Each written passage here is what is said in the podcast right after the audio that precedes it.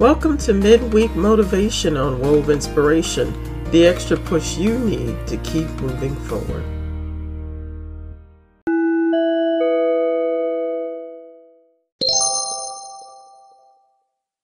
Thank you so much for tuning in to Wove Inspirations Midweek Motivation. I am your host, Althea Richardson, and today I am interviewing multi award winning author of the book The Other Side of Bipolar. Her name is Lauren Polly.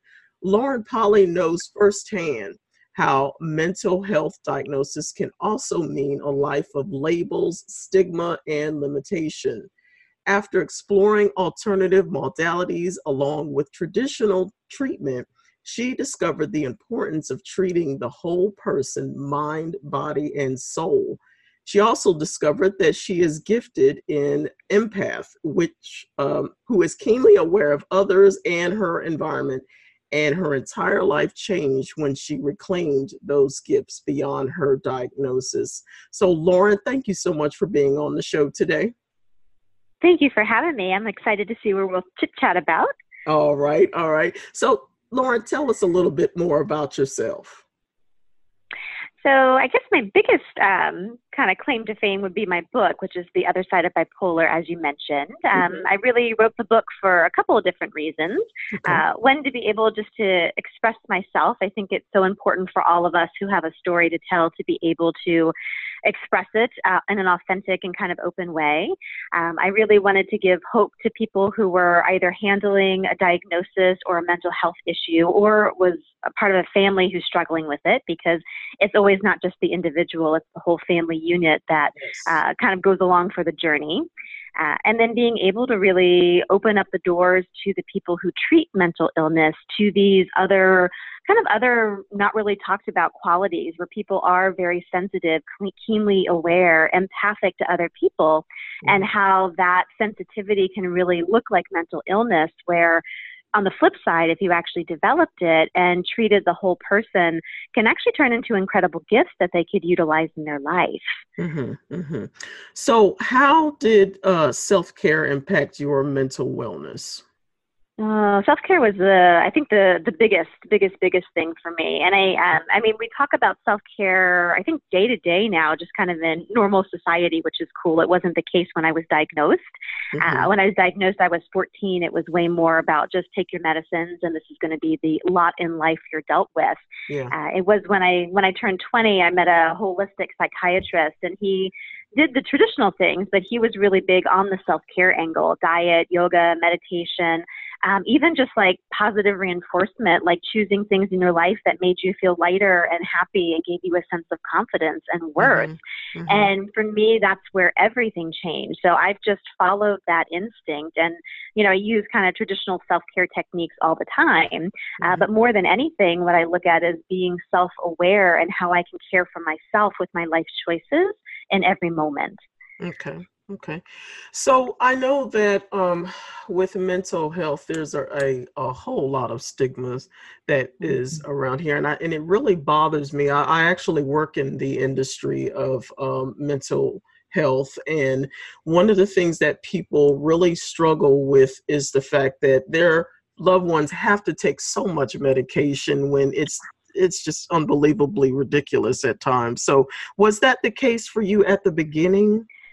uh, there was a point, I think I was, I was diagnosed at 14. It was when I was 16, 17, where I was swallowing 14 pills a day. Ah, okay and Golly. it was fascinating because my poor my poor mother she's she was my champion through this whole thing and she had yeah. this huge manila folder that had like all my paperwork and the medicines and the side effects and she had this crazy chart on the front of it where there were zigzags and mm-hmm. i asked her i'm like what is this chart and she said basically it's every medicine and then we zag over here to the side effect from that first medicine and then we zig over here to the new medicine you're put on to counteract the side effects that then creates this thing.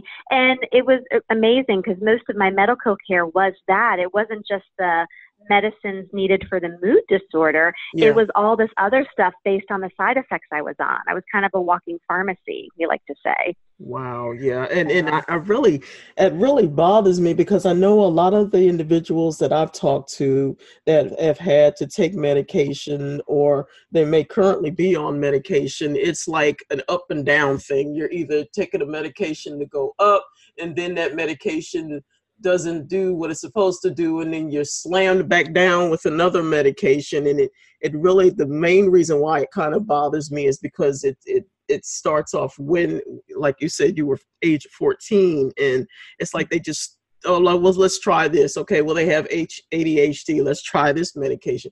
And they never really pinpoint the exact purpose or the exact reason or the situation is to what's going on with the child. So, um, how, how was it for your mom as far as having to, you know, determine exactly what the situation is? and that was i think that's the hardest part is when you start these kids young and you know mm-hmm. i was mm-hmm. 14 but it's starting even younger these days i mean i've yeah. heard horror stories about elementary school kiddos and your brain's still developing you know what exactly. i mean and i don't think there's a lot of studies about you add this medicine in. Here's basically, um, there's not a lot of studies out there that actually show prolonged use, the safety and the effect, um, the efficacy of that. Yeah. And especially with something like bipolar or a bigger mood disorder like ADHD, you're kind of expected that you're going to be on meds forever to keep you normal, quote unquote. Mm-hmm. Um, so it was just kind of an interesting thing. My poor mom and dad, they were really wanting to do the best thing that they could for me. And in their mind, that was trusting the doctors. Right. And then we ran into this one psychiatrist who had me on 14 pills. And my mom just had doubt after doubt after doubt. And she would go and talk to the doctor to no avail. And um, it, truly, it wasn't really till I changed tracks when I went to college and met that holistic doctor that everything started to change. Awesome. And it was also kind of fascinating. I've been asked a bunch by different doctors, like, how did you actually um, wean off of the medication? Yeah. And basically, the guy that had worked with me, he's the holistic psychiatrist as he worked on holistic techniques, self care techniques, building up my self esteem, mm-hmm. all of a sudden I didn't need the social anxiety med because I then felt confident in myself. So they were able to take that away. Okay. Uh, through connecting better to my body, I was able to kind of maintain this you know, not actually dipping into depression and anxiety anymore. So they were able to wean that one. Mm-hmm. Um, so it's kind of fascinating through that work. The more self care I did, the less I needed those like ancillary medications. Mm-hmm. And then I was only left with the core one. So the side effects went away. Awesome. Awesome. Yeah. So in your your um discovering now you um actually end up discovering that you have a gift called empath can you give me a little bit more information on that Sure. And like, people use a lot of different terms for that. You know, you okay. can talk about being sensitive, you can talk about being empathic. Mm-hmm. My favorite term with that is just being aware, like not just aware of yourself, but aware of other people. Okay. Um, it's kind of, it's fascinating because we're all tuned in more than we'd like to realize. It's when you mm-hmm. walk into a room and all of a sudden your stomach turns over. Yeah you know you're aware of the energy you're aware of the dynamic. It's when someone's smiling at you and saying pleasing things but you get that gut sense that whoa something's really off here and they don't like me. Mm-hmm. um, it's those kind of energies where you're actually really tapped into everything beneath the surface. And a lot of the mental illness that i've seen in myself and also the people that i've worked with mm-hmm. it is a deep awareness. It's an empathic ability that they have but because they don't know they are aware and sensing and feeling other people, they think it's all them, and then it makes them feel unstable, or it makes their mood fluctuate, or kind of leads down choices where had they had more, more of a sense of self, Mm-hmm. and tools to know that that's just my awareness of other people, it would have been a lot easier to handle. Okay. Um, so, and so, and the empath thing, it's fascinating. People look at it like a special skill, which it kind of is, but in my viewpoint, most of us have that ability. Um, it's just a matter of those of us who have a bigger ability with it. Uh, sometimes that can look more like a weakness when really, in truth, it's a strength that they have. Mm-hmm, mm-hmm. So, what are the things um, that you do or suggestions that you offer to individuals that you actually work with? Because you're also a life coach as well. Is that correct? Mm-hmm. That is correct. Yeah. So okay. I work with a lot of people who are um, kind of like trying to find their footing, I guess you could say, where they yeah. feel knocked about by the environment more so than having their own choice. Okay. Uh, my favorite tool for this is from a system called Access Consciousness, uh, mm-hmm. uh, which is who does it belong to? Which basically speaks to the fact that when you're aware, when you're open, when you're receiving other people, 99.9% of the things that are going through your head, the feelings, the emotions, the body sensations, actually don't belong to you. They're like information radiating off that person or that situation that you're just aware of. Okay. Okay. And so being able to kind of ask that question of like, well, who does this belong to right now? It allows you to separate yourself a little bit from that intensity and go, oh, wait a second, I'm just aware here. It's mm-hmm. their anger, it's their upset, it's the environment that I'm in. Instead of actually thinking that everything is yours and you're messed up in some way. Mm-hmm, mm-hmm. So you also help other leaders in the world with their mission-driven businesses. Where did this love come from, and how did you how do you help them? Oh, I think the love of it came from my book. I mean, it was fascinating to turn my personal story, yeah. which had always been kind of this whole stigmatized, shameful thing, like getting the courage to kind of like out it, I guess you could say, um, mm-hmm. because I kind of like had the mental illness thing, and then the way I fixed it for a lot of years was the perfection thing, which most people do, right? If I'm perfect and everything is fine in my life, then everything's okay. Yeah. Um, being able to kind of like claim my shadow side or whatever you want to call it and utilize it not just for my own success, but to actually impact other people um, has really been something that sparked something in me in terms of what other leaders would possibly be capable of if they were willing to do the same. Mm-hmm. Uh, not that you have to share your sob story, but to be able to phrase your own personal experience in a way that impacts the world and creates maybe how you would have rather been treated from the get go, either than how you were treated. That to me is such an important thing for most of us who are called to help others to do. Mm-hmm. Mm-hmm.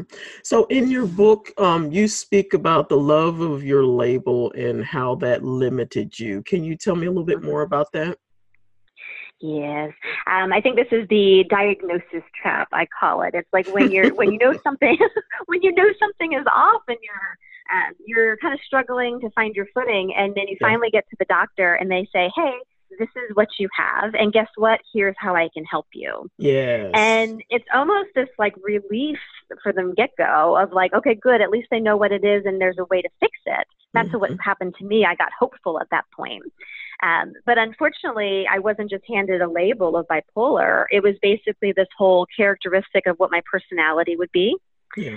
Red flags in the future things that I would be able to do and things that I wouldn't be able to do. Yeah. And every single time I went to the doctor, it was more and more and more of that. And before I know it, it was this love hate relationship of loving it because it let me know someone at least knows what's going on and can help me but at the same time fighting against all these different characteristics that you think are you mm-hmm. when really it's not it's just the label you were given mm. but when you kind of fall in love with that label before you know it all those characteristics they seep into your subconscious and you actually start creating a lot of that stuff in your life because you know, it's like a self fulfilling prophecy. People live up to the expectations they're given. Mm-hmm. Um, wh- when you're not really given the open exploration of who would you like to be, instead you're like, this is what you're going to be from here on out. It's extremely limiting. Yeah. Um, but the the safety part of it was the love that was really hard to give up. You know, because if I'm not that, then oh my goodness, what am I? right. Yeah. How? Uh, what? Yeah. What label? What? Who am I really? is what it yeah. boils down to. Well, I think it's funny because even if you haven't been diagnosed, people go through that. You know, it's yeah. kind of that fear of the unknown. And I talk a lot in my work, not just about diagnoses, but roles and labels that we're given, like the perfect mom, or the person who always succeeds, or the one mm-hmm. who always screws up, or mm-hmm. the shy one because no matter what, you put yourself in a box, and it's really, really hard to change that grooved pattern after a while when you've been defined that mm-hmm. way. Yeah, yeah, yeah. So I hear you speak a lot about self reliance. What is that, and how did you develop it?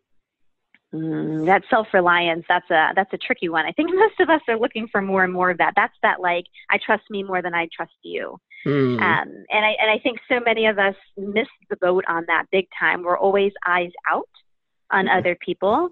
um, on, okay, cool, they liked my Instagram post, so therefore I did something correct, or somebody yeah. chose my business, so therefore I'm doing something good, or someone praised me. Our eyes are out constantly just in our society now. Yeah. Um, to be able to actually kind of like change that and go, no, I'm actually fulfilled in what I'm doing without the need for that. Mm-hmm. Uh, that to me is that self reliance. And even having professionals tell you, hey, this is what's going on with you, here's what's required, still being on equal footing with them, if not more footing than them, to say, this is actually my life and my body. Right. You should know. To, I, Yes, and you know what I mean. Kind of like having that conversation of like, this is mine, and I still need to be part of the conversation and part of the choice making here. Right, right. And I think that's really hard when we're in, in in front of professionals or even other healers. Of, you know, you don't know me better than I know myself. You have other information, and I need mm-hmm. to receive that information. But I need to be included on equal footing here. That's that reliance thing. Yeah, yeah. And um, going back to when we were, I was talking about kids really listening to what your kids are saying when they're mm-hmm. telling you how they feel um, at that time because a lot of times parents will be like oh you know you're just uh, going through a stage or you know or you're just a kid they don't really want to you know take what they're saying seriously, but it's really important that um, you listen to your kids when they are saying certain things about how they're feeling, um, particularly when it comes to dealing with individuals on social media, because there is that that always trying to um, prove uh, get uh, uh, approval from um, other individuals at, a, at, such a young age. And so you know when you're talking about that self-reliance it's it's it's definitely something that uh, parents need to be aware of well, and I love the fact that you're bringing up like start early. And I think yeah. that's something that most of us don't get. And if we were able to foster it from a young age, and just like you're saying, actually take the time to go, okay, cool, express yourself, truly yeah. what's going on, and asking your kids even like this empathic thing of like, okay, well, what are you aware of here? Yeah. Because they're aware of something. And like for me, when I was itty bitty bitty, even before I, I had my bipolar issues at 14, mm-hmm. I would shut down around certain people and no one would believe me. They're like, you know, why don't you like this person? I'm like, I don't know what it is, but something in my belly flips over whenever they're close by. Yeah. And that's a safety thing for a child. So if you're not actually listening and allowing them to express it and letting them explore what they're aware of, then you're shutting down that capacity. You're also shutting down their expression and their ability to really feel self reliant. And I'm feeling something, therefore it's valid because it's here. Mm-hmm. You know, without having to find a reason or a rationalization for it. Yeah, exactly. Yeah. Just just basically acknowledging the fact that there is something that they're sensing or feeling within themselves and just then continuing on to explore and have them talk about it more so that you can possibly try to give them a solution or or help them to work through whatever it is that they're experiencing but it mm-hmm. but the most part making sure that you acknowledge that they they are experiencing something is very mm-hmm. important Yeah. I think it's so interesting too because so many of us don't have the language to go with it. Like I was yeah. suicidal. I was I was really, really, really struggling.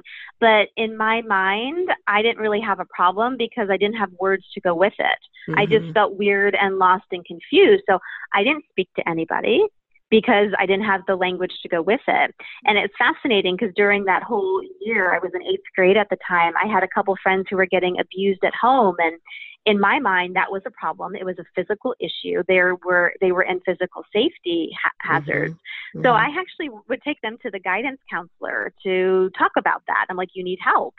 Meanwhile, here I am plotting my suicide but because yeah. I didn't have the language for it, I wasn't speaking up for myself or taking myself in. Mm-hmm. Um, so I think there's more conversations, and even you know parents out there just opening the conversation of like, hey, if you feel lost, if you feel confused, if you kind of feel a little bit weird and you're not quite sure what's going on, I'm here to listen, even if you don't have the words. Mm-hmm, mm-hmm, exactly. So, if you could pass along one piece of advice to instill hope in those struggling with their mental wellness or other limitations, what would you say? Mm, well, I'd say there's always more available. Yeah. And I, I think so many of us don't actually hear that ever. Mm. or if we mm. hear it, we don't hear it often enough. We kind of go, this is what you are, and stop and you can really feel your whole life stopping around that thing. There's actually way more. You're not your diagnosis, you're not your label, you're not even your past upsets. Mm-hmm. You know, a mm-hmm. lot of people will go through a traumatic divorce or something like that, and it defines them for here on out. Mm-hmm. It doesn't have to be that way. There's a way to kind of work past it, um, but you have to like dig for yourself and really build that awareness tool of what have I been aware of all my life? Yeah. You know, what would actually fulfill my life purpose, like actually getting out there and contributing in your own unique way, and how do you go about that? Mm-hmm. Um, we're kind of in an exciting time where there's a lot of people out there. There's a lot of um, media out there to kind of help you. You just have to find your own path with it.